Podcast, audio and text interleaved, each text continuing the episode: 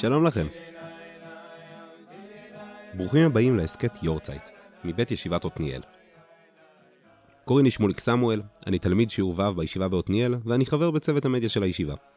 בכל פרק אני מארח רב או דמות מצוות הישיבה בעתניאל, ויחד אנחנו מנסים להתחקות אחר חייה, פועלה, השפעתה ותורתה של דמות מפתח מהדורות הקודמים. והפעם, אנחנו נדבר על סופר ישראלי, יליד גליציה, שהיה הישראלי הראשון שזכה בפרס נובל. הוא עלה לארץ פעמיים, פגש רבים מהדמויות המכוננות שחיו בתקופתו, והוא אפילו שיבץ אותם בכתיבתו. הוא היה תלמיד חכם, על אף שלא תמיד היה דוס. התאריך הוא י"א באדר, והסופר הוא שמואל יוסף, שי עגנון.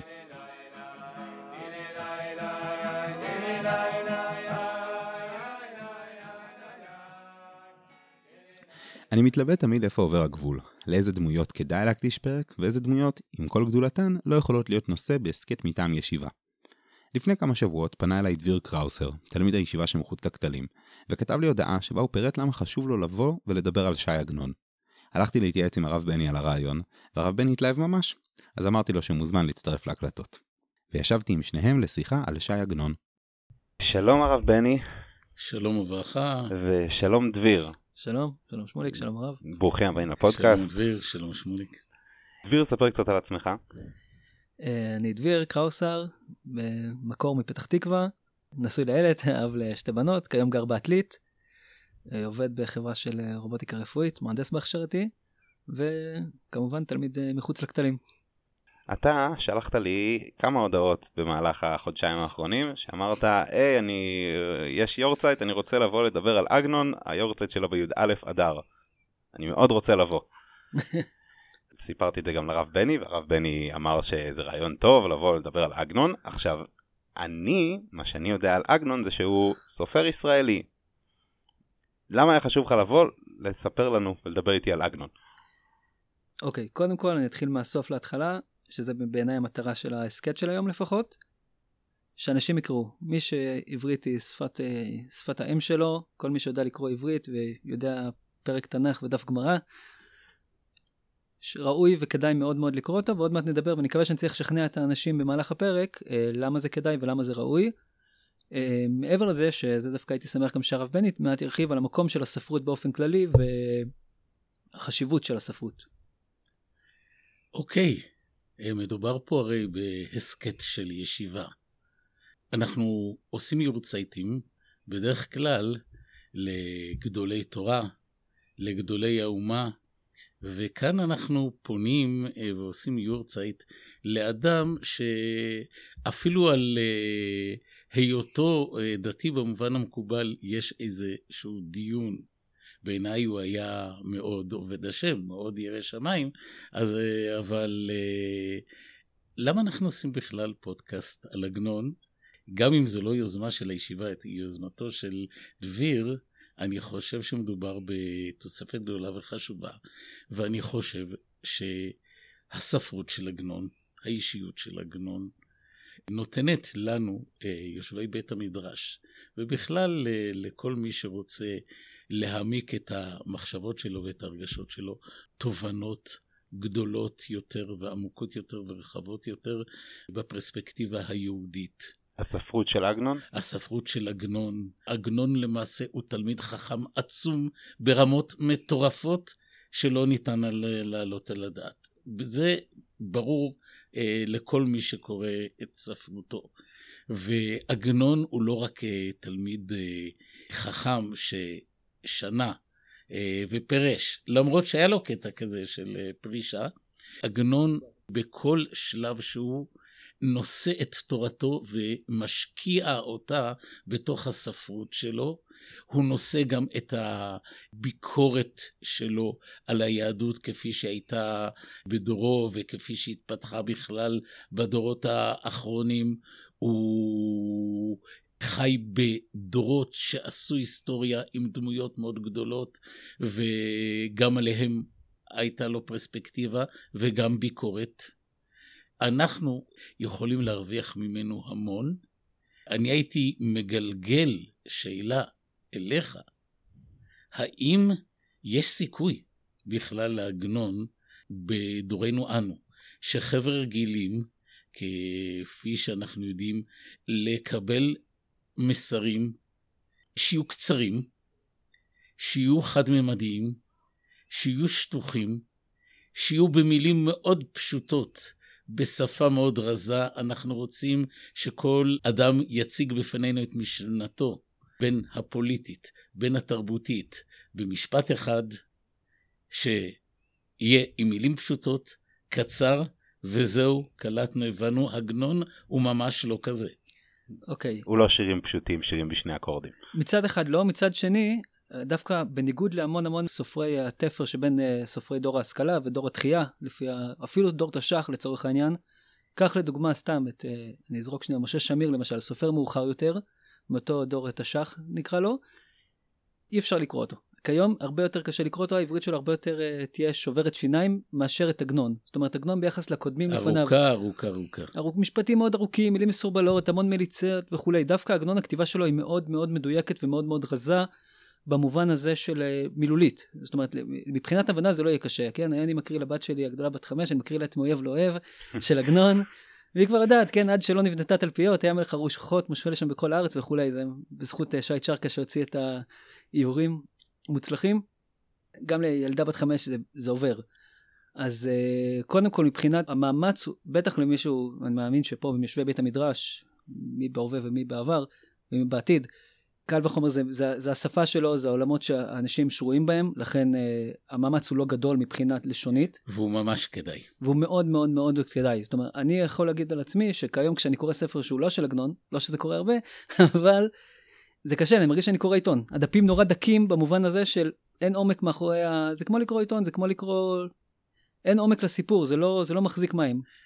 עגנון הוא היין ההונגרי של הסופרים. בדיוק. מי שקורא את עגנון, זה הופך להיות רף אה, שקשה להגיע אליו. נקודה ראשונה, בקשר למה שהרב בן אמר ולעגנון שהוא תלמיד חכם, אני אגיד את זה בזהירות, בהשאלה כמובן, אבל אה, כמו שאומרים בזוהר על הקדוש ברוך הוא שהביט באורייתא וברא עלמא, במובן הזה הסיפורים של עגנון באמת יונקים מהתורה. לצורך העניין ניקח סיפור מאוד מוכר שלו, שני תלמידי חכמים שהיו בעירנו. רק מהשם של הסיפור, דוגמה קלאסית, הגמרא בסוף מסכת מגילה אומרת שני תלמידי חכמים מדרים בעיר אחת ואינם נוחים זה לזה בהלכה, אחד גולה ואחד מת. וזה כמובן גם גורל הסיפור. במובן הזה שעגנון היה לומד מסכת מגילה ומגיע לסוף שם, סוף המסכת ורואה את הציטוט הזה, כבר רואה בעיני רוחו את אותם שני תלמידי חכמים. זה, זה הדבר הראשון שבאמת יש לו, הסיפורים שלו באמת יונקים מהתורה לא רק כמליצות ריקות, לא רק כאיזשהו, אה, הוא לא משתמש בזה כקישוטים, שכמו שאמרתי גם אין לו כמעט קישוטים, הוא מאוד מאוד ערך וניקה את זה. הנקודה השנייה שבטח חשובה... רק אעיר, הוא יונק מהתורה. הסיפור הזה, הוא רואים שהוא חי את עולם התורה, והוא מבקר את עולם התורה בסיפור הזה בחריפות, והוא עושה את זה, את הסיפור הזה בצורה שמאוד מזכירה את המחלוקת שהייתה בין המהרש"ל לרמה במאה ה-16, והוא לא נושא פנים לאף אחד. הביקורת שלו על עולם התורה היא ביקורת שחשוב לשמוע אותה, והיא לא ביקורת שנוגעת בצדדים השוליים של עולם התורה, היא ביקורת על עצם התרבות הזאת, ואני חושב באמת שייתכן שאנחנו בדור הגאולה היום קצת קצת הפנמנו את הביקורת את הזאת. הביקורת הזאת, רוצה לקוות. אני אתן דוגמה מהחיים שלי דווקא, שהיא בעיניי אה, סצנה מאוד עגנונית, ואחד הבתי כנסת שאני מתפלל בהם בעתלית, אז יש שם עמוד של החזן, כנסת אשכנזי, ויש שם עמוד הוקדש לזכר אה, עילוי נשמת אחד, אז עוד היה נעדרים מהצוללת הכי דקר. ומעליו יש איזה שהבאתי השם לנגדי תמיד כזה מאוד גדול ומפואר, שהגביר של העיירה, שהגביר של עתלית תרם את זה, לעילוי נשמת אה, אביו, חותנו וכולי. הרבה פעמים חלק מהביקורת של עגנון, שאתה רואה את הדריסה הזאתי, שזה משהו מאוד מאוד צורם לעין, שאתה רואה את העמוד הקצת יותר פשוט, שהוקדש לעילוי נשמת אותו משפחה, לא בהכרח עשירה, של אותו בן שלהם שנעדר בצוללת דקר, שכבר נמצאה כמובן, ואיך ה... עם הכסף הזה שבא ודורס את ה... דורס נקרא לזה את הדת, כן, בהקשר הזה. אני רק רוצה להגיד שאצל עגנון, בניגוד לאחרים, הוא גם אומר את זה הרבה לפעמים בפורשות, בניגוד למנדלה או שלום הלחם וכאלה, הוא לא בועט, הוא לא מבעט והוא לא מלגלג. אני כן הוא חושב אוהב תורה בצורה מטורפת ולכן הוא מבקר. אבל נקודה אחרונה רק שרציתי להגיד, שזה דווקא קשור לרב בני, ופה אני בסדר. אסיים.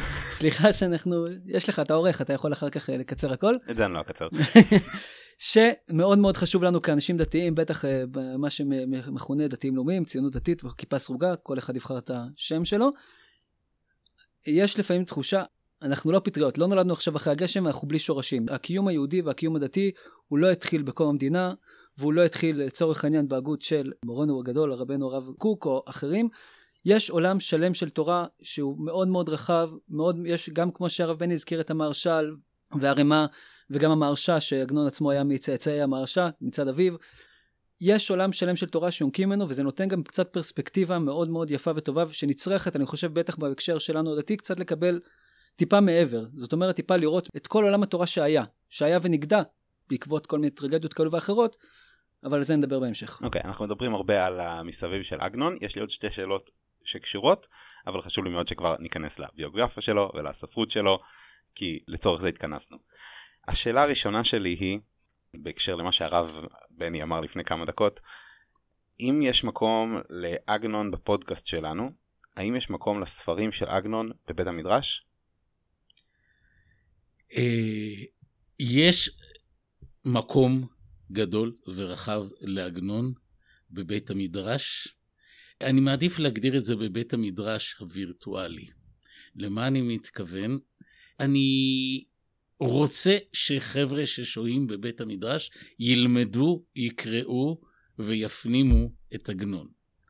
אם לשים אותו על המדפים, או לא, הייתי קורא לזה שאלה חיצונית פוליטית, כדי שלא יתחילו לעשות את מה שעגנון שנא הכי הרבה, לייצר כותרות שטחיות וחד-ממדיות. אני רוצה שכל חובש בית המדרש יקרא את uh, סבב, כולל הביקורות על עולם התורה, כולל והיה העקוב למישור, שיש בו לכאורה אמירה אנטינומיסטית, אנטי-הלכתית. הדמות הכושלת של מנשה חיים ב... והיעקב למישור מתחילה לצאת מאפלה לאורה דווקא ברגע שהוא פורץ את גבולות ההלכה, כאשר הוא מוותר על משפחתו. זו אמירה שהייתי רוצה שכל אחד יקרא. אה, זה מתקשר גם עם מושג שהוא הכיר של עבירה לשמה בספרות החסידית. מאוד לא הייתי רוצה שהדבר הזה יהפוך להיות דגל לאנשים שטחיים, שמה שמחפשים זה את הפרובוקציה ואת שבירת uh, מסגרות הקדושה. יכול להיות שהדרך לעשות את זה היא להגיד לאנשים לא לקרוא עגנון. אני מכיר שפעם כשהיו אומרים לתלמידי ישיבה את זה אל תעשו זה בדיוק מה שהיה גורם להם לעשות את זה. זה לא היה צריכים להתחיל את הפודקאסט באמירה הזאת. לא לקרוא אל תקראו. אל תקראו עגנון זה לא מעניין. אסור לקרוא עגנון. לא לא אל תגיד זה לא מעניין תגיד זה מסוכן זה בעייתי הפוך לא מעניין אז באמת לא יקראו אבל נכון. זה מאוד מעניין אבל השאלה השנייה שלי ואז באמת ניכנס לביוגרפיה היא כשלי אומרים עגנון הדבר הראשון שעובר לי בראש זה הזוכה פרס נובל הישראלי הראשון הוא זכה ב-1966 בפרס נובל לספרות. מה לאומות העולם ולשוודים ולאנשים שלא דוברים עברית ולומדים גמרא ולטקסטים של עגנון? אוקיי, okay. שתי תשובות בדבר. דבר ראשון יש מעט פוליטיקה תמיד, אבל לא נקטין. קודם כל כן התרגומים שלו לגרמנית למשל, או שוודית ואחרים כן עשו, הכו קצת שורשים. זאת אומרת, גם מי שלא מבין את כל העומק ואת כל הרפרנסים הקטנים האלה של הביטוי מסוים ש... ואת כל השורש העמוק שלו, עדיין הסיפורים עצמם, מה שיפה בעגנון, שהוא שכבות על שכבות. כמו שהרב בני דיבר על שטחיות, אצל עגנון זה המון המון שכבות, ובעיניי אחד הדברים היפים, שגם השכבה החיצונית הוא מאוד מאוד ליטש אותה, והייתה שכבה מאוד מאוד יפה. גם מי שלא יורד לעומק ולא מבין את העומק, קודם כל ברובד הסיפורי, ברובד הפסיכולוגי, האנושי וכולי, יש שם עושר גדול, וכבר בגרמניה, כשעוד בתקופת גרמניה שעוד נדבר עליה, הרבה סיפורים שלו תורגמו לגרמנית, כמו למשל ויעקב למישור, ומאוד התרשמו ממנה, למשל וולטר בנימין אה, מאוד מאוד התרשם, מבוקר ספרות גם כן בין יתר הדברים שלו, מאוד התרשם מזה, אמנם הוא היה יהודי, לא מחובר, אבל מתבולל, יהודי אה, מתבולל עם קשר מאוד מאוד אה, רופף, ועוד אחרים שמאוד מאוד התרשמו מזה, אז זה כן עבד. זה נכון אבל לכל יצירה בעצם שהיא לא בשוודית, בסופו של דבר כל סופר ברגע שהוא מתורגם הוא מאבד משהו, אבל עגנון פעם אמר, אם תרגמו את התנ"ך, אז בסדר, מה זה לתרגם אותי? כאילו, עם כל הכבוד. אני יותר מעצים את הסיפור הפוליטי, הוא גם זכה במשותף עם עוד משוררת יידישיסטית שהיא בוודאי הייתה פחות אה, משמעותית ממנו. אה, זה היה איזה קריצה פעם אחת לספרות יהודית. קשה לי להאמין שהצליחו להבין את עגנון אה, אנשים שהם לא חדורים בתרבות היהודית. אוקיי. ועם כל הסיפור מסגרת הזה, אנחנו ניכנס עכשיו לביוגרפיה של עגנון. כשאני הייתי בכיתה ו', אני כתבתי עבודה על עגנון, עשיתי את זה בלי לקרוא מילה מהספרים שלו, אני פשוט הלכתי לוויקיפדיה וכתבתי בהתחלה את המילים שמואל יוסף צ'אצ'קס נולד בעיירה בוצ'אץ' שבגליציה המזרחית שהייתה אז בשליטת האימפריה האוסטרו-הונגרית, לא באמת הבנתי את המילים שאמרתי עכשיו. ספרו לי על שמואל יוסף צ'אצ'קס. תראה, הוא כתב בשנת אה, תרפ"ד שיר קצר שנקרא תולדותיי. הוא כותב כך, נולדתי בשנת תרמ"ח, גידי שסה, איברי רמ"ח, יודע נידף גמרא ופרק תנ"ך, ובמותי כתבו אח, נפטר בשנת כך וכך. זה, כך הוא סיכם את תולדותיו, אבל uh, גם על זה יש מה לדבר. אוקיי, קודם כל לגבי שנת הלידה שלו, המסורת שלו בעיני עצמו, שהוא נולד בשנת, בתשעה באב, תרמ"ח, שנת תרחם ציון, השמיני לשמיני 88, הבעיה היא שהתאריך... 1888. 1888, הבעיה היא שהתאריך הזה לא באמת uh, מסתנכרן, התאריך הלועזי והתאריך העברי. ככל הנראה, מה זה ככל הנראה? לפי תעודות, מה שרואים שהוא נולד בשנת, uh, בשמיני לשמיני באמת רק 87, והוא נולד ככל הנראה בי"ח באב. המסורת שלו ושל משפחתו היה כן על תשעה באב, שני צדדים לצדק את העניין. דבר ראשון, השנה שזזה קדימה הייתה מ, לפעמים מסיבות של uh, גיוס, להתחמק מגיוס לצבא האוסטרו-הונגרי. הסיבה השנייה גם שכמו שאמרת הוא נולד בתור שמואל יוסף צ'אצ'קס, הוא לא נולד בתור עגנון, התאריך לידה לא בהכרח היה, כמו הרבה פעמים ביורצייט יודעים מתי נפטר, לא בהכרח יודעים מתי הוא נולד. נכון, דיברנו על זה פעם. הוא נהג לזלזל מאוד בפרטים ביוגרפיים אמיתיים, הוא סיפר סיפורים אה, הרבה פעמים שלא קשורים אה, נכון. ישירות למציאות. באמת, סופר. זכותו. בדיוק.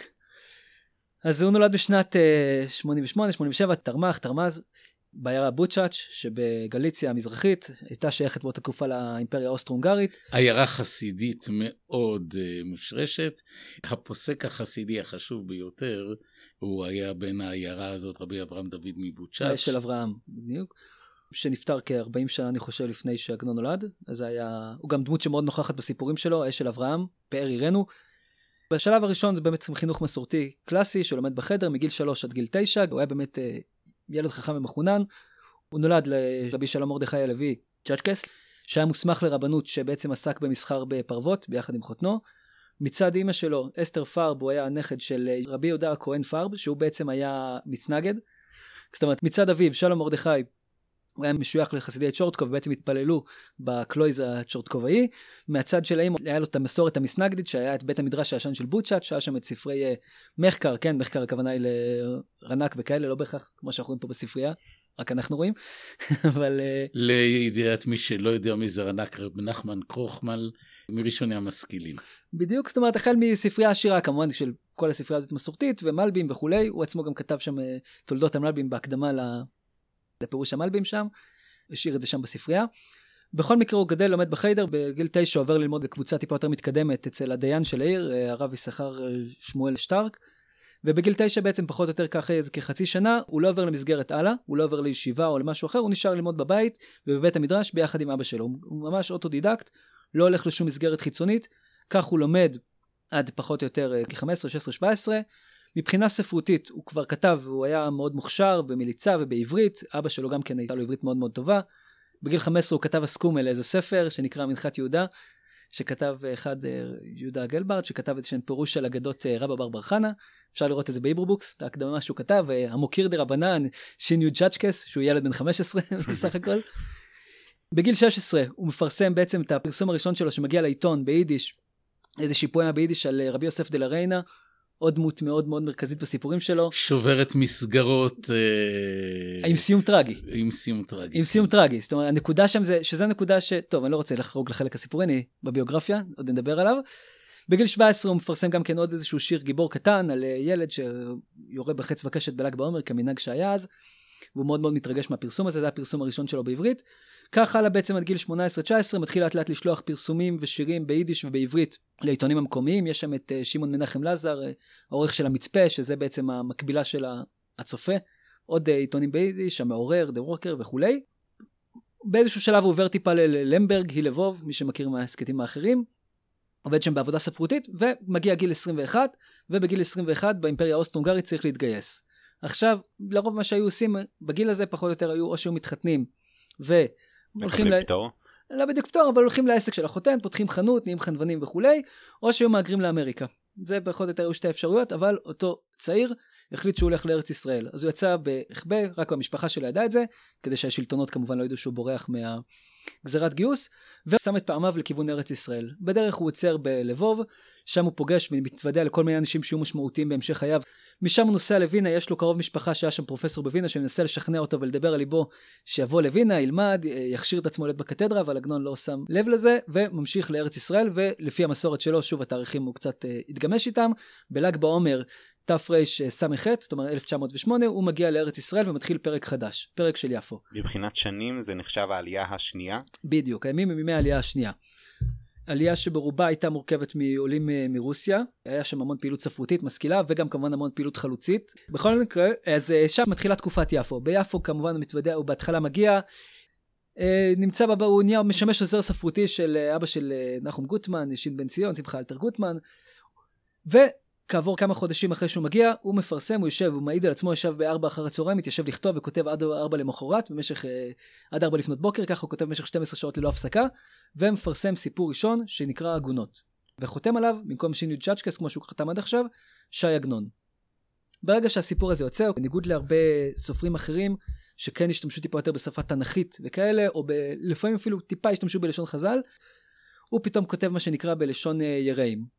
זאת אומרת, כמו ממש כמו איזשהו ספר מוסר, איזה ספר חסידות, או אין לי פה את ההקדמה של זה, אבל... אה, כותב בלשון יראים, ועגונות איננו סיפור יראים. ועגונות איננו סיפור יראים, מספר על רבי אחיעזר הקצין, שבא לירושלים להקים את ארץ ישראל מעפרה, ובינתיים מגיע בן אורי, איזשהו אומן, כמובן מרפרר לבצלאל בן אורי, פרשות שלנו עכשיו, ומשם כל העניינים מסתבכים, ובעצם uh, הסיפור נגמר בזה שאותו רבי אחיעזר הקצין גוזר על עצמו גלות ולהתחיל לתקן עגונות. זה בעצם הקשר לעגונות. אין שם עגונה אמיתית בסיפור. Okay. ברמה אוקיי. הזאת, הוא חותם גם על עגנון, כן קצת עם משחק מילים על עגונות, ובמובן העמוק יותר כן יש פה איזושהי הגינות של לאט לאט הוא עוזב את העולם הדתי, אבל הוא עדיין נשאר הגון אליו, לא היה גט כריתות בשום שלב, נראה את זה בהמשך הביוגרפיה. לעזוב את העולם הדתי זה תהליך שקורה הרבה בעלייה השנייה.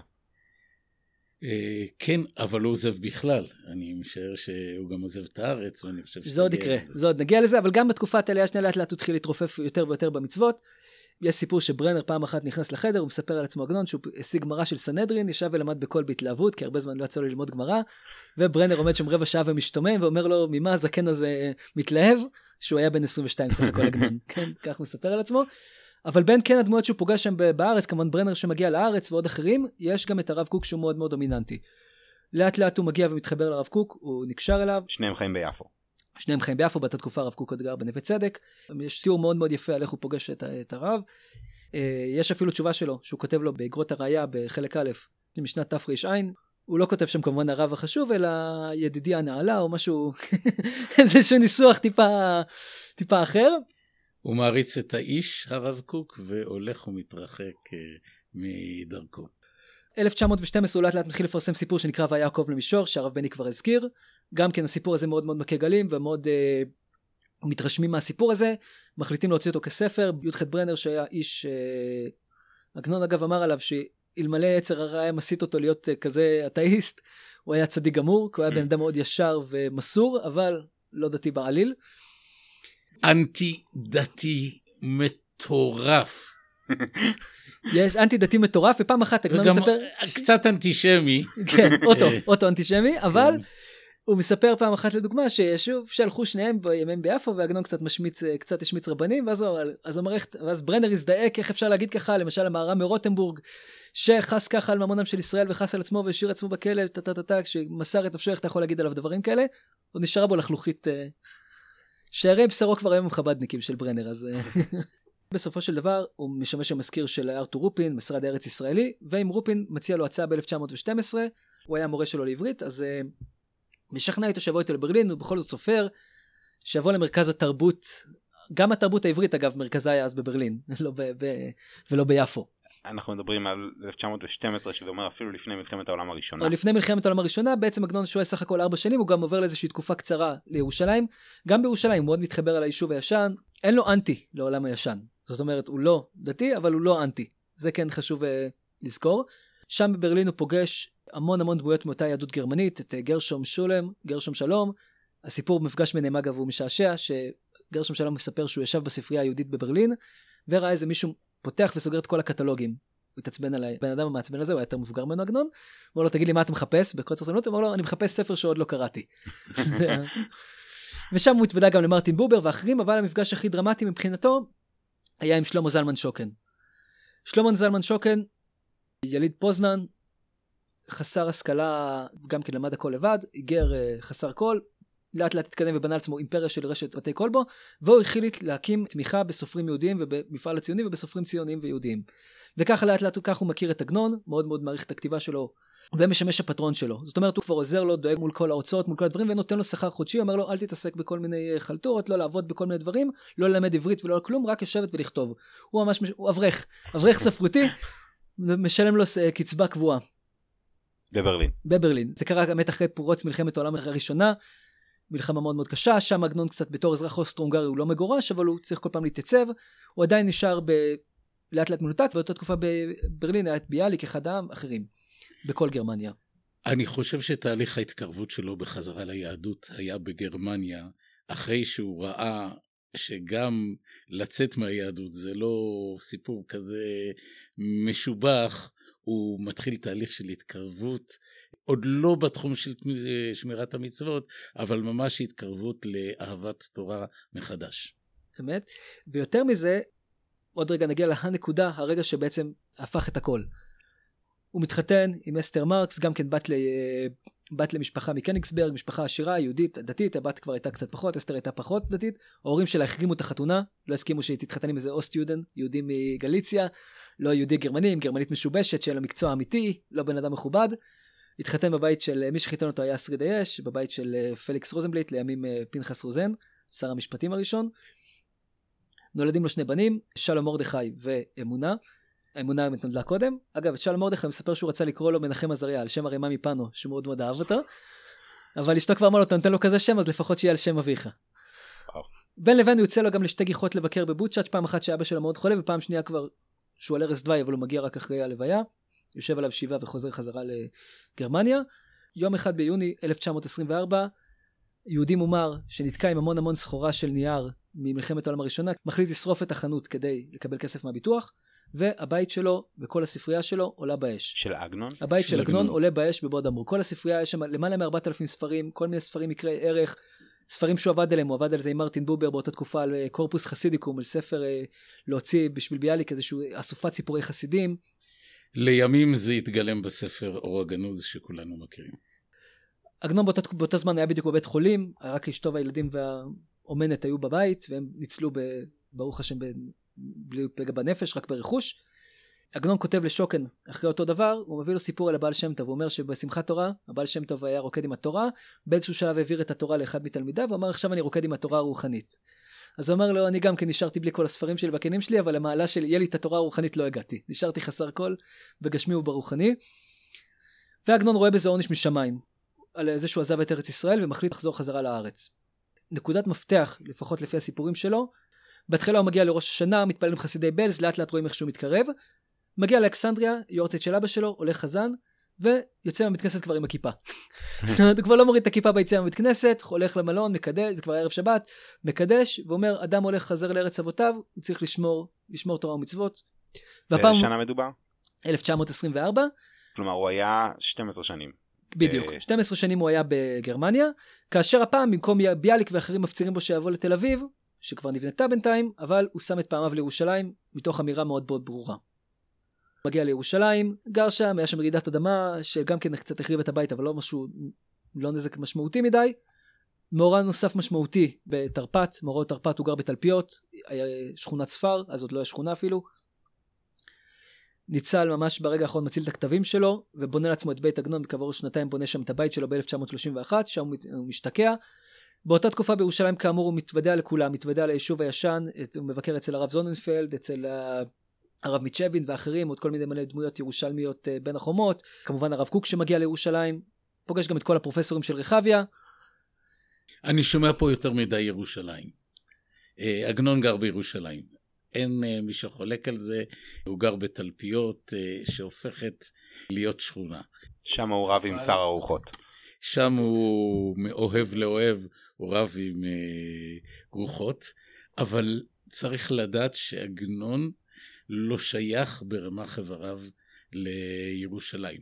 עגנון, הן בצורה פיזית והן בצורה מטאפורית, מתנדנד בין ירושלים לתל אביב, או יפו, בין העולם הישן לבין העולם החדש. הוא קשור בעבותות של אהבה לשניהם, והוא קשור גם בשלשלאות של ביקורת לשניהם. ולמעשה כל ספריו זה אה, דיונים בין אה, עגנון היפואי, המודרני, הביקורתי, העברי החדש, לבין עגנון הישן, איש המסורת, בין עגנון שלפעמים ממליץ לחרוג מגבולות ההלכה לבין עגנון שתיארת מקודם, לא מבין למה מתעסקים בכוזרי, אלא עדיף ללמוד גמרא. ספר משמעותי שיוצא זה אורח נטל אלון, יוצא ב-1939, ממש ערב פרוץ מלחמת העולם השנייה. תאריך מאוד סמלי, כמובן נדבר על הספר הזה בהמשך. מוציא עוד ספרים, תמול שלשום ואחרים. האוניברסיטה העברית לא מעוניינת להגיש אותו לפרס נובל. השכן שלו, פרופסור יוסף קלוזנר, חושב שעם כל הכבוד לסיפורי שטייטלך האלה, זה נחמד לפרס ישראל, אבל זה לא, זה לא פרס נובל, בשביל זה יש את זלמן שניאור, יכול להיות שחלקכם ישאלו מי זה. מוקמת אוניברסיטת בר אילן, מבקרו הגדול וחברו, ברוך קורצווייל, מגיש אותו דרך אוניברסיטת בר אילן לפרס נובל כמה פעמים, ובשנת 1966 הוא זוכה בפרס נובל. משם הוא יוצא גם כן לסיבוב קצר בחו"ל. הוא כאילו, נותן אה, נאום מאוד... אה, נאום מאוד, אה, יש אותו את הקלטה של כל הנאום, הוא נדבר גם על הנאום אולי אחר כך. בשנת 1969 יש איזשהו אירוע מוחי ונפטר בשנת 1970 כאשר הצוואה שלו בעצם אומרת שלא לכתוב כלום על המצבה באמת המצבה שלו בהר הזיתים ובצוואה שלו מבקש שיקברו אותו ליד אה, מלמדי תינוקות. בין אה, מלמדי דרדקי כאילו ממש מלמדים של תינוקות של בית רבן שם הוא רוצה להיקבר. באמת המצבה שלו זה שמואל יוסף עגנון בן רבי שלום מרדכי הלוי צ'אצ'קס. נפטר בי"א אדר א' תש"ל. זה המצבה שלו באמת קבור ליד כמה מלמדים הוא הזכיר את אה, מחלוקותיו עם פרופסור קלוזנר, זה היה סיפור אי אהבה משני הצדדים. צריך לדעת, אנחנו קוראים לדורו של עגנון סופרי דור התחייה. עגנון לא היה אחד מהם. עגנון היה מעל התלהבות מאירוע כזה או אחר, הוא התלהב, רואים את זה, הוא מאוד התלהב, מאוד היה שותף לשיבת ציון, זה לא מנע ממנו גם לבקר, זה לא מנע ממנו, בניגוד לספרי תחייה האחרים, לטשטש את הפרספקטיבה האינדיבידואלית שלו. הוא תמיד רגל אחת בכל דבר, וזו סגולתו, או רגל אחת בפנים ורגל אחת בחוץ, או אתה יודע מה, ליתר דיוק, שני הרגליים בפנים ושני הרגליים בחוץ. ועוד משהו שגדול בזה, בעיניי לפחות כקורא, זה שהוא לא סופר מטיף, הוא לא סופר מגויס, הוא לא מטעם, אין אצלו משהו קורה טנדנציה, אין אצלו נטייה למשהו. יש על זה, הוא מביא את זה באחד הסיפורים שלו בשיר, הוא מביא את זה, את ההקשר הזה של מישהו פוגש את חמדת, זה היה בן דמותו של עגנון, כשהוא מדבר על חמדת זה על עצמו הרבה פעמים. אז אומרים לו, הסיפורים שלך יפים והכל, אבל איפה הבשורה, איפה הבשורה לעם, איפה, מה לעשות? הוא אומר, אומר, אני לא משיב על מה לעשות, לפעמים אני עונה על השאלה מאין באת. על זה המקסימום שאני מוכן לענות, וזה באמת דבר שבעיניי גם נותן לזה את הכוח לדורות, זה לא היה ספרות לשעה, זה לא היה עניין של שעה, אלא באמת היה פה דבר הרבה יותר גדול מזה ובעיות הרבה יותר גדולות מזה. חד משמעית, לדורות ולא לשעה. אוקיי. יש כואב. נעשה סדר רגע. עגנון נולד בגליציה, כתב, עלה לארץ, כתב, חזר לגרמניה, כתב, חזר שוב לארץ, כתב, קיבל פרס נובל, כתב, נפטר. ונפטר. אה, זה בערך טושטש פה משהו. מה טושטש? גליציה. לא מבינים כמה גליציה חשובה אצל עגנון. גליציאנר זה לא רק תיאור של מוצא. גליציאנר זה מבנה אישיות. בעקבות כל מיני אה, מצבים היסטוריים, הגליציאנרים ידועים בתור אנשים מאוד אמיתיים, שפיהם דוברים שקרים כל הזמן, בכוח הנסיבות. גליציאנר הוא הסוחר שנשבע לך בלבן שבעיניים שהוא מפסיד עליך והוא עושה את זה רק בשבילך, אבל הוא למעשה אף פעם לא משקר, הוא פשוט גליציאנר. זה בניגוד ליהודי הרוסי אגב שקשה לו להכיל את הגליציאנריות, הוא לא מבין את ההומור הגליציאני. יש את, לגליציאנים יש את ההומור הזה, את האירוניה הקטנטנה הזאת של ה... להגיד דבר והיפוכו במשפט. הוא הסופר הכי אמיתי. ובגלל שהוא הסופר הכי אמיתי, אי אפשר להאמין לו לשום דבר. טוב, אז אני לא רוצה להתיש את המאזינים שלנו. כן. אני אסכם את הביוגרפיה שלו במשפט, שזה מאוד מאוד חשוב, שכל תקופה היא לכשעצמה, אתם גם יכולים לנחש באיזה תקופה הוא יותר דתי, באיזה פחות. יש תקופת גליציה, תקופת יפו, יש את גרמניה וירושלים. כל המקומות האלה הם לא רק uh, עובדות ביוגרפיות, אלא גם זה עוגנים מרכזיים ליצירה. יש לו ממש יצירות, המון המון המון יצירות, שמדברות על גליציה, שגליציה כמובן לא רק מהשנה שהוא נולד, אלא גליציה 600 שנה אחורה. כלומר 600 שנים של יהדות גליציה. יש לנו את יפו הקצרה ואת מה שקורה בעצם בעלייה השנייה, את גרמניה ואת כל ההוואי של יהדות גרמניה, ומלחמת העולם הראשונה, שגם כן מאוד מאוד יש לה נוכחות בכתבים, ואת ירושלים של בין החומות, שמחוץ לחומות, ירושלים של רחביה, ירושלים הדתית, החילונית וכולי. אחד הדברים שהרב בני אמר קודם זה שחלק ממה שמיוחד בכתיבה של עגנון זה שהיא, אני לא זוכר אם הוא אמר את זה בהקלטה או לפני כן, זה היותה לא קוהרנטית. כלומר, בסוף סיפור החיים שלו היה מאוד אה, סוג של רכבת הרים, הוא היה קצת למעלה, קצת למטה, קצת פה, קצת שם, והתוצאה היא שהכתיבה שלו לפעמים היא מביעה משהו אחד בדמות שלו, ולפעמים היא מביעה משהו אחר בדמות שלו, כי פשוט בסוף הוא כתב בצורה כרונולוגית, כאילו הוא כתב גם כשהוא היה לא דתי וגם כשהוא היה בחו"ל. והתוצאה היא דמות שהיא לא לגמרי שלמה. כלומר, לא דמות מלאה אולי אפשר לקרוא לזה גם דמות מאוד מלאה. אה, אם החוסר קוהרנטיות מוגדר אה, על ידינו כהתאמת המסרים לאורך כל הספרות, כן. אז ודאי שלא. אבל אם המציאות עצמה היא רב-רבדית, אפשר להסתכל עליה מפרספקטיבה אחת, ואפשר להסתכל עליה מפרספקטיבה כזאת, בסיכומו של דבר אפשר למצוא קוהרנטיות אצל עגנון, אם אתה מוכן להתייחס לכל מכלול המרכיבים שיש בעולם. ומכיוון שיש הרבה מרכיבים, אז זה מסובך למצוא את הקוהרנטיות, אבל אני אגיד דבר אחד אה, קוהרנטי עליו. הוא יהודי, אלוהים נמצא בעולמו כל הזמן, הן כשאתה מקיים את דבריו בצורה הכי אידיאלית, והן שאתה מורד בו, והן שאתה אפילו לא מכיר בו, אז גם כן יש שיח אפילו בדמויות היפויות, החילוניות, שהוא מביא, יש להם מעין שיח עם אלוקים. אפשר למצוא את הדברים גם אצל עגנון. אוקיי, okay, אז בוא נמצא את הדברים אצל עגנון. אפילו ביהדות גרמניה, אגב, שזה הסיפורים שכיום מלמדים בבתי ספר החילונים, הרופא וגרושתו, פרנהיים וכולי, שהם סיפורים הכי חילונים של עגנון.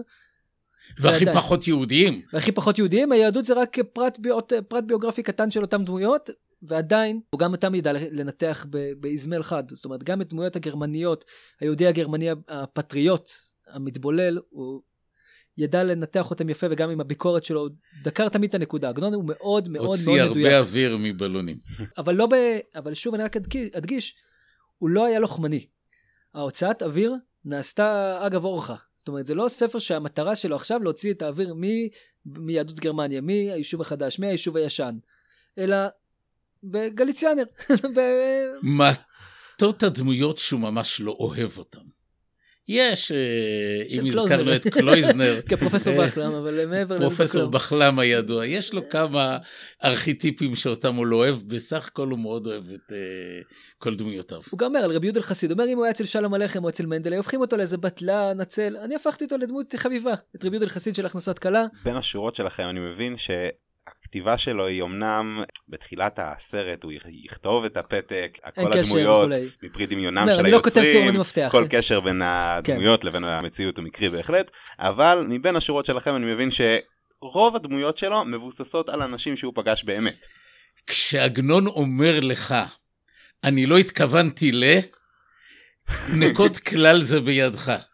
הוא כן מתכוון לזה. הזכרנו את הסיפור על שני תלמידי חכמים שהיו בעירנו.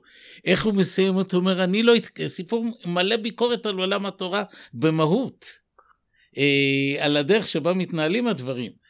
ואז הוא מסיים בסוף, שאני כתבתי את הדברים האלה בכלל לא התכוונתי לשום דבר, רציתי רק לספר לכם מה היה בעירנו בימים שכבוד התורה היה גדול. כשעגנון אומר לא התכוונתי, התכוונתי. התכוונתי. אבל אה, אגב, שני תלמידי חכמים שהוא בעירנו, עגנון מספר בספרון שפה המלצתי לכם פה, שעגנון בעל פה של אה, דוד כנעני, יש אותו פה בספרייה של הישיבה. הוא מספר שדווקא מי שירד לחייו, הרבה פעמים היו אנשים של המזרחי, כל מיני מחנכים, מורים, הם ירדו לחייו של איך אתה כותב כך וכך שתלמידי חכמים מתנהגים. עגנון מספר, הוא הביא את הספר לרב הרצוג, פעם אחת הרב הרצוג היה חולה, אז הרופאים אסרו עליו ללמוד, והרב הרצוג מאוד מאוד נהנה מהסיפור הזה, הביא את זה לרב שמואל הילמן, לחותן שלו, הרב של סקוטלנד, אומר לו, אתה חייב לקרוא את הסיפור הזה. זאת אומרת, דווקא הרבה פעמים האנשי תורה האמיתיים הגדולים, מאוד מאוד אהבו את הסיפורים שלו ומאוד אהבו את הבן אדם, וגם הוא אהב אותם אהבה גדולה, זאת אומרת... כולל הרב קוק. גם הרב קוק, הוא אמר לו, יש מה שנקרא ספר של בעל הפרי מגדים, אני חושב, יש לו איזשהו ספר, ספר מצוות קטן, או מתן שכרן של מצוות, הוא אומר, יש שם כלל נקוט בידינו של uh, בטל בשישים.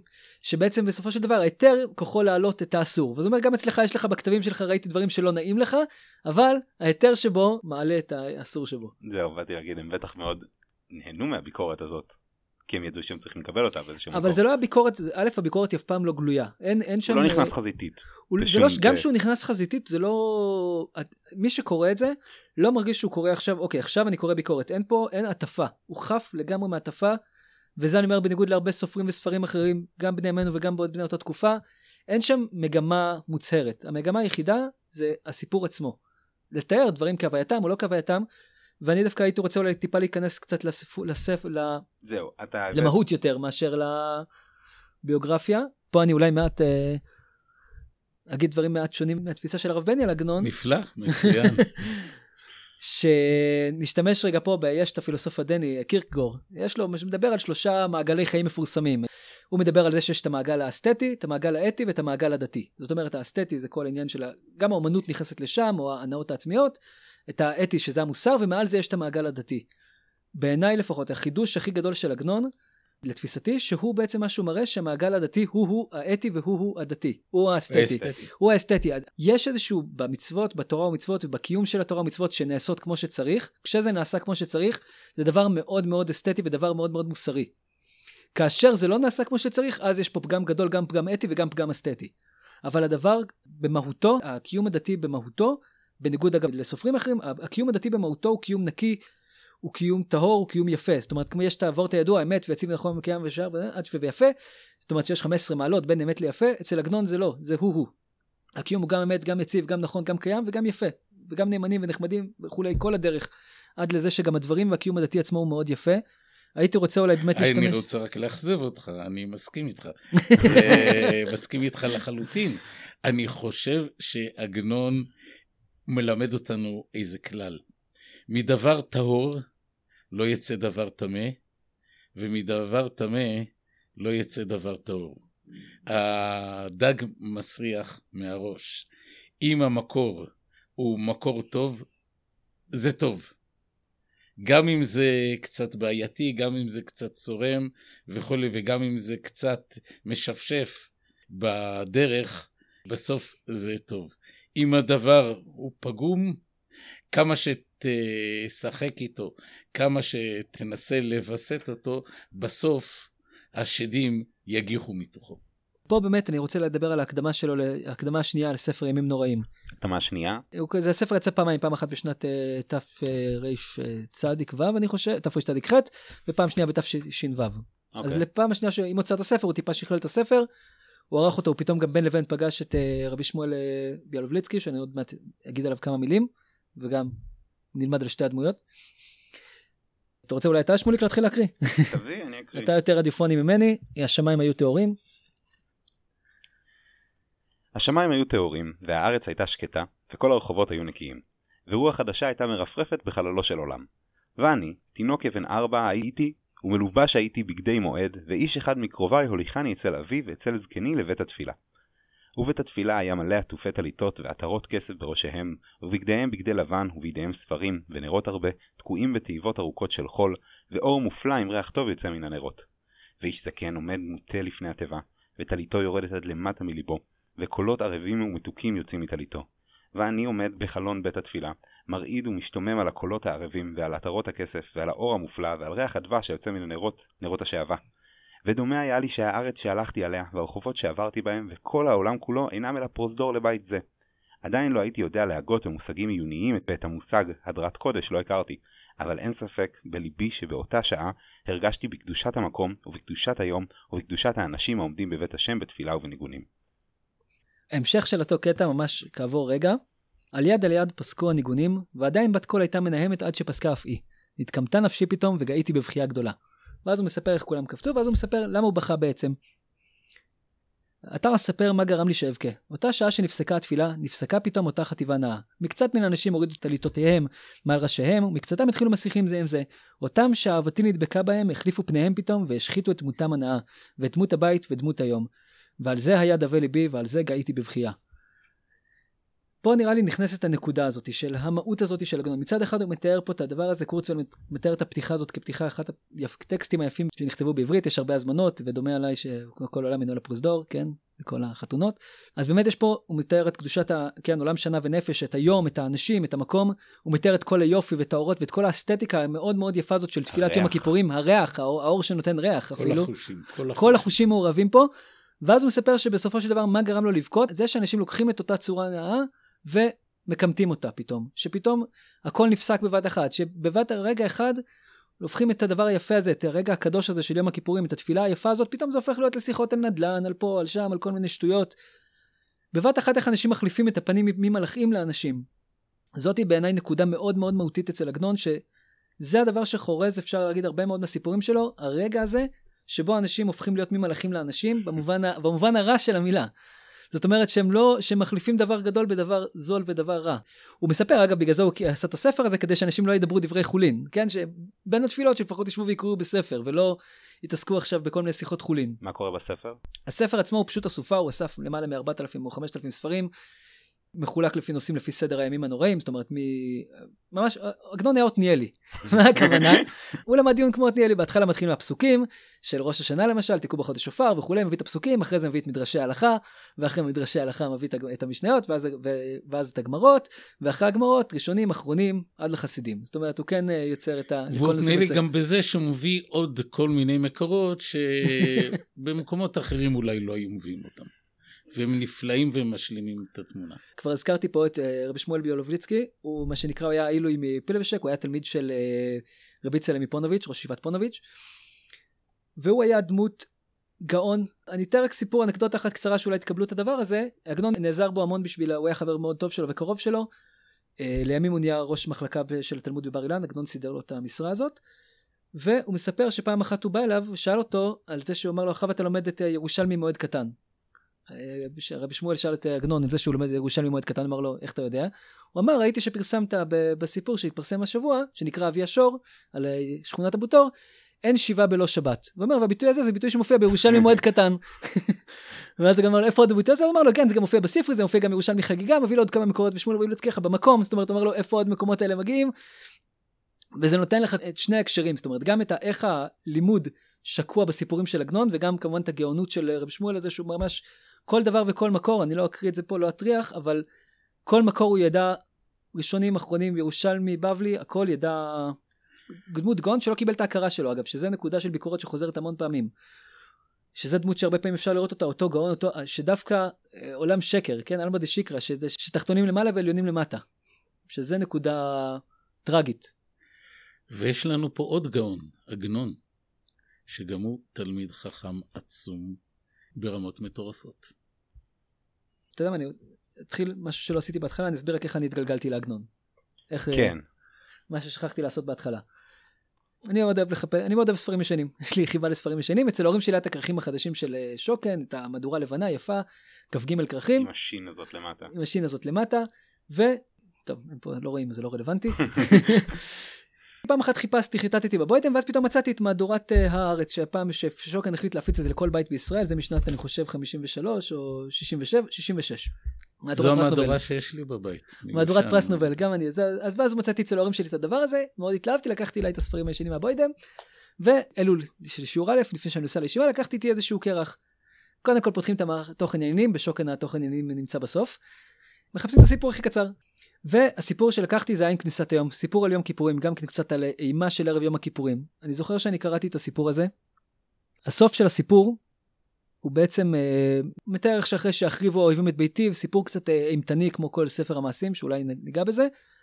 ובסופו של דבר הוא מחפש איזשהו מפלט מאחורה של בית כנסת ולא מוצא, אבל הסיום של הסיפור הוא מספר על זה שפתאום הבהיק, וההיכל היה מלא ספרי תורה ישנים, ומתוך ספרי התורה הבהיק ספר חדש עוטה מעיל אדום עם נקודות כסף. זה הספר שכתבתי אני לעילוי נשמת ימים שעברו.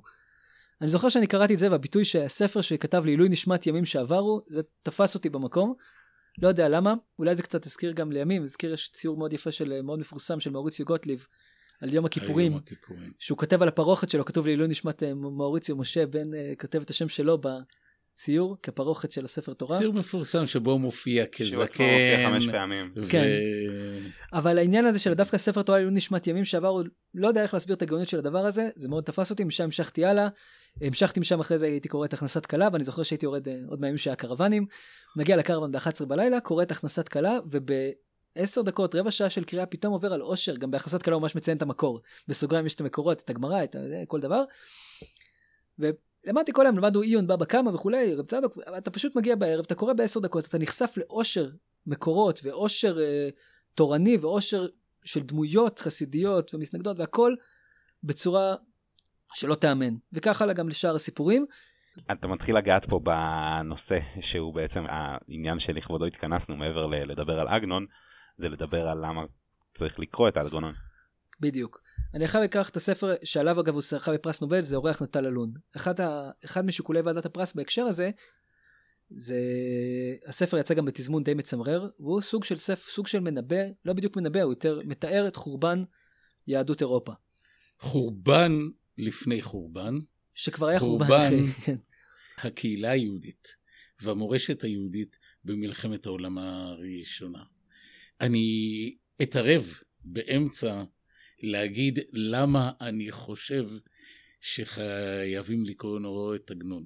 עגנון, אה, יש לו תפיסת עומק גם על העבר היהודי הקלאסי, גם על המשברים שהעם היהודי עבר במרוצת המאה העשרים במיוחד, כפי שאמרתי, במשבר הקהילות היהודיות המסורתיות בעקבות מלחמת העולם הראשונה, שהעולם הישן נחרב גם אם היהודים ככלל נפגעו, אבל לא הייתה שואה טוטאלית של העם היהודי. עדיין. עדיין. אבל חרבה. הקהילה היהודית, חרבה, ח... למעשה גם החסידות איבדה גובה, חיי הרוח היהודים התרסקו, והוא גם ממשיך ומנתח באזמל חד את ההוויה של הצמיחה של היהדות ושל העם בארץ ישראל. למעשה יש לו פה טרילוגיה. ספר אחד עם שלושה חלקים, שהוא אפוס גדול מאוד על uh, עם ישראל לדורותיו, ספר שאם הייתי מכמת אותו כספר אחד הוא בערך uh, אלף עמודים אולי יותר, אולי פחות, יותר. הכנסת כלה שמדבר על הדורות הנפלאים שעברו עם ביקורת. אה, בלי ביקורת הוא לא יכול גם עליהם, אבל עם המון אהבה והמון ערגה. יותר הוא מבין על הביקורת אבל אגב. מה? הביקורת שוב פעם שיש ביקורת זה ביקורת שהקורא מבין זה לא ביקורת שהסופר כותב. נכון, והקורא גם רואה את זה, כמה קשה לו לכתוב את הביקורת, וכמה היא נכתבת מתוך אהבה והזדהות עם האנשים. לאחר מכן יש לו את אותו ספר שהזכיר דביר, אורח נטל אלון, על uh, החורבן של היהדות הקדומה והקסומה בראשית המאה ה-20, והוא כותב את זה כאשר הוא מתחיל לשמוע שמועות על האסון היותר נורא שקרה ליהדות במלחמת העולם השנייה, ובמקביל הוא כותב וחוזר ומתקן וכותב, זה ספר שנכתב הרבה מאוד שנים בהמון מהדורות ובהמון חלקים, את הספר הגדול ביותר שלו, תמול שלשום, שהוא מתאר את ההוויה היהודית המורכבת שיש לנו היום, את הסתירות הפנימיות שבה, את הקונפליקטים שאולי בסוף עלולים לנשוך את הגיבורים של תחיית ישראל. הייתי אפילו אומר, אולי זה, אני מקדים את המאוחר, שבספר תמול שלשום יש אליגוריה שבו בין דמותו של הגיבור הופך, אה, מתגלה ככלב ונושך וגורם למחלת כלבת אצל הגיבור. כלומר, יש איזו סתירה פנימית שמעכלת את הגיבור, והייתי אומר, האליגוריה הזאת היא ממש יכולה להסביר לנו את הקיטוב אה, שיש היום בחברה הישראלית. במכתב אה, קורצווייל, ברוך קורצווייל, המבקר הגדול של עגנון, שלח לו מכתב שייתן לו, שיזרוק לו עצם, תרתי משמע בהקשר של הדמות של הכלב. לכלב קוראים בלק. לכלב בלק. קוראים בלק, יפה מאוד. ואז הוא אומר לו, תסתכל במסכת סוטה דף ג'.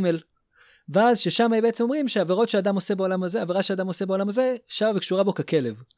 שמדברים שם על יוסף שלא רצה לשכב, עליות, לשכב אצלה להיות עימה וכולי.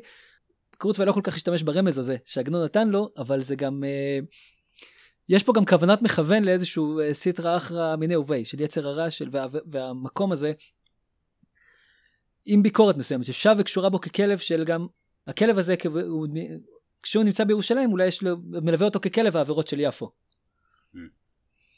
ו... צריך להכיר ממש את פרטי הסיפור בשביל... אה, נכון, ממליץ. ורק הייתי וגם אומר... בירושלים יש עבירות. וגם בירושלים יש עבירות.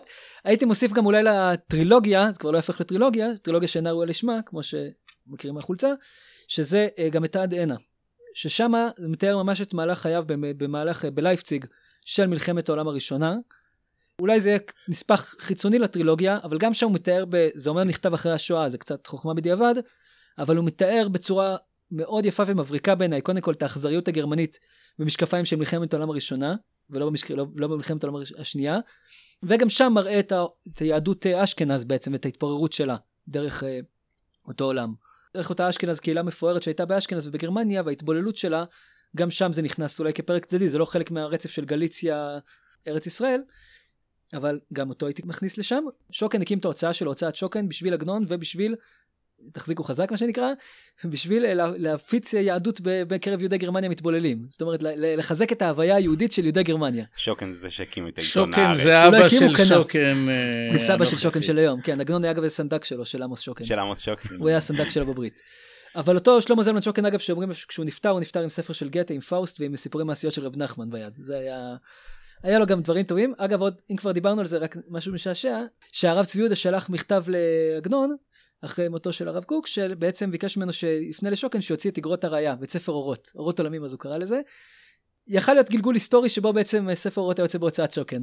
זה, הוא ניסה וגם אגב כששוקן שלח לו הרבה פעמים כסף לעגנון שיחלק אותו לעניים, עגנון נתן 100 אה, מהלירות הוא נתן אותם לאברכים של מרכז הרב, הוא כותב את זה לשוקן, אה, הרב קוק שלח לו את אגרות הראייה כאות תודה וכולי, אבל גם שוקן תרם למרכז הרב, החזיק אברכים במרכז הרב דרך עגנון. בניגוד לעגנון שלא ניהל תעמולה, אני דווקא רוצה לנהל תעמולה.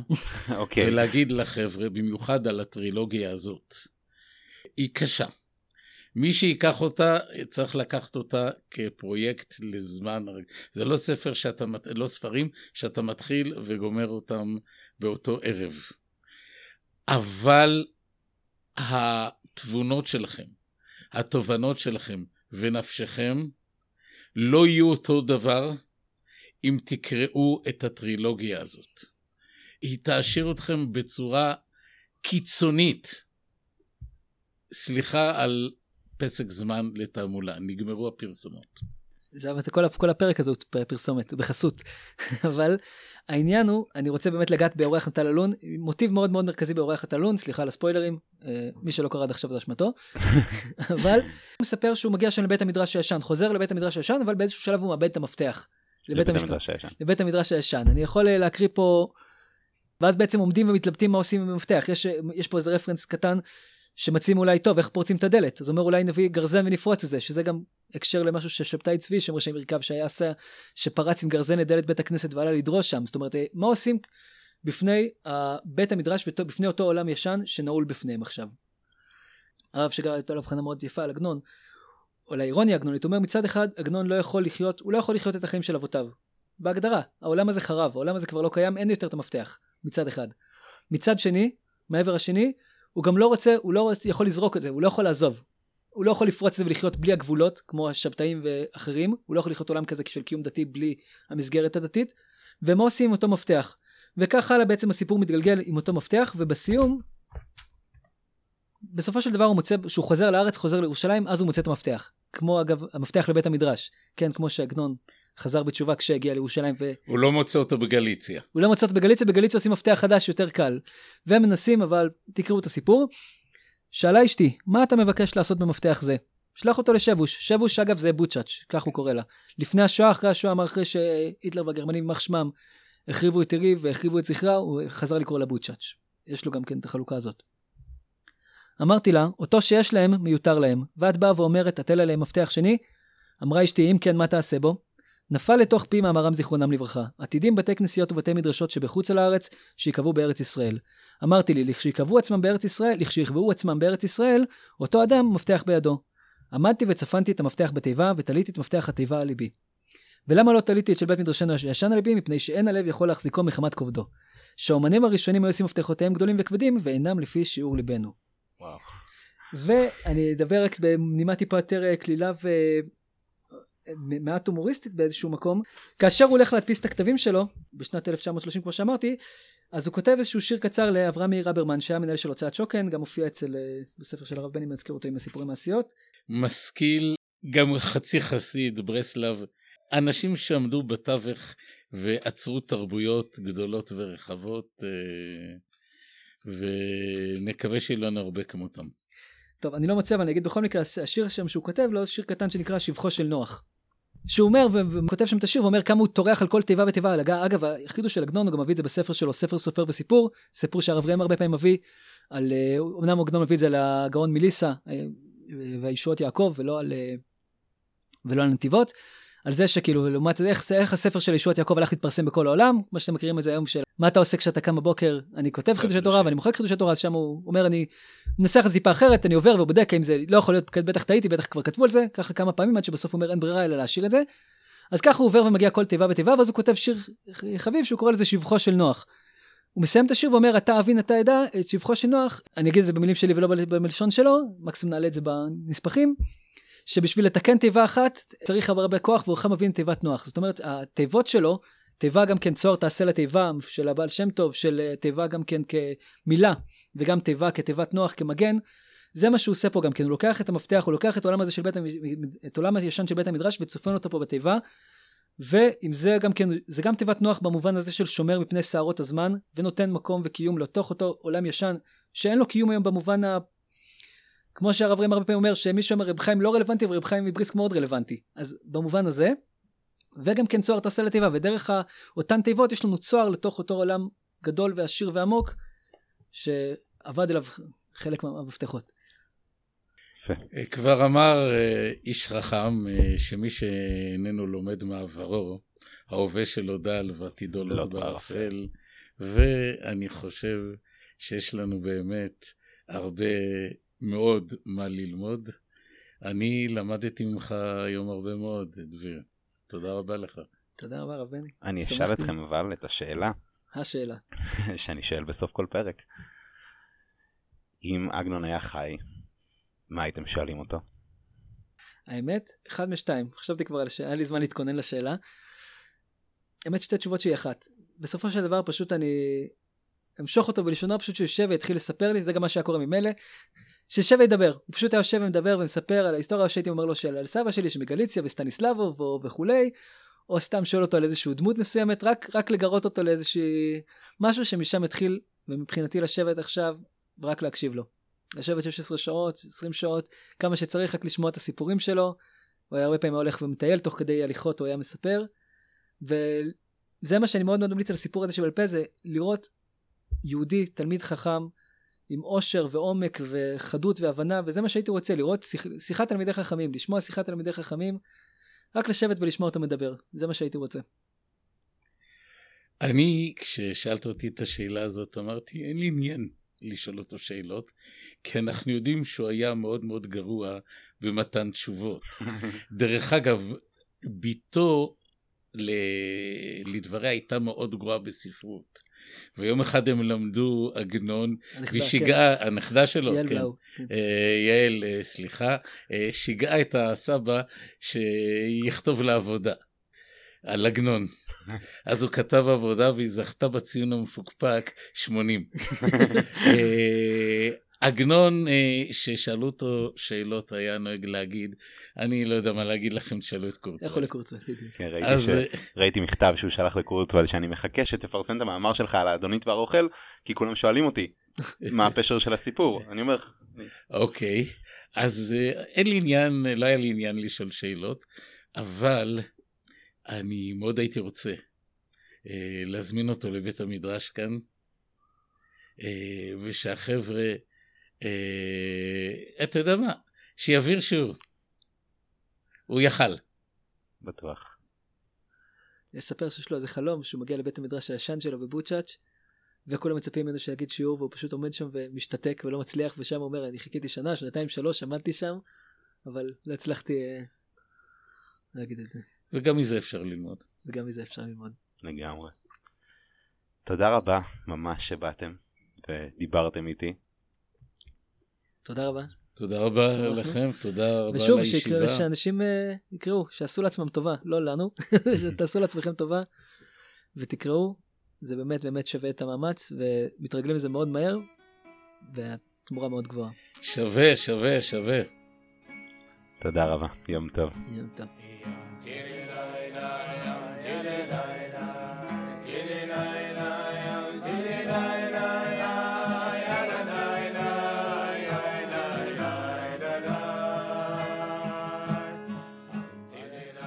אז מה ראינו? ראינו את דמותו של אחד הסופרים היהודיים החשובים ביותר, אם לא החשוב מכולם. ראינו שוב כיצד סיפור חייו של אדם משפיע על הכתיבה שלו, ואצל עגנון זה יוצא דופן, כי כתיבתו הספרותית מחוברת לעבר, להווה, ובעצם גם לעתיד. שמענו קצת על התקופה בה הוא חי, וקראנו קצת מכתביו, כי אמנם הספרים שלו תורגמו לעשרות שפות, אבל בסוף הוא הכי טוב בעברית. וזה היה יורצייט. פרקים חדשים של יורצייט יעלו במהלך השנה, בכל פעם בסמוך ליום פטירה של דמות. ניתן למצוא את הפודקאסט, כמו גם את שאר התכנים של הישיבה, בכל אפליקציות הפודקאסטים המוכרות. את הפרטים איך אפשר לפנות עלינו תמצאו בתיאור הפרק. נהניתם? נשמח מאוד שתספרו עלינו לחברים או קרובי משפחה. אם תוכלו לדרג אותנו בספוטיפיי ובאפל פודקאסט, זה בכלל יכול לעזור לנו לגדול ולהתפתח. אני שמוליק סמואל, תודה רבה לצוות המדיה של הישיבה ולאלחנן צוריאל בפרט על הגרפיקה. תודה לאלעד שדות, המפיק הראשי שלנו, ותודה רבה לכם המאזינים. שיהיה לכם המשך יום נהדר, נתראה ביורצייט הבא.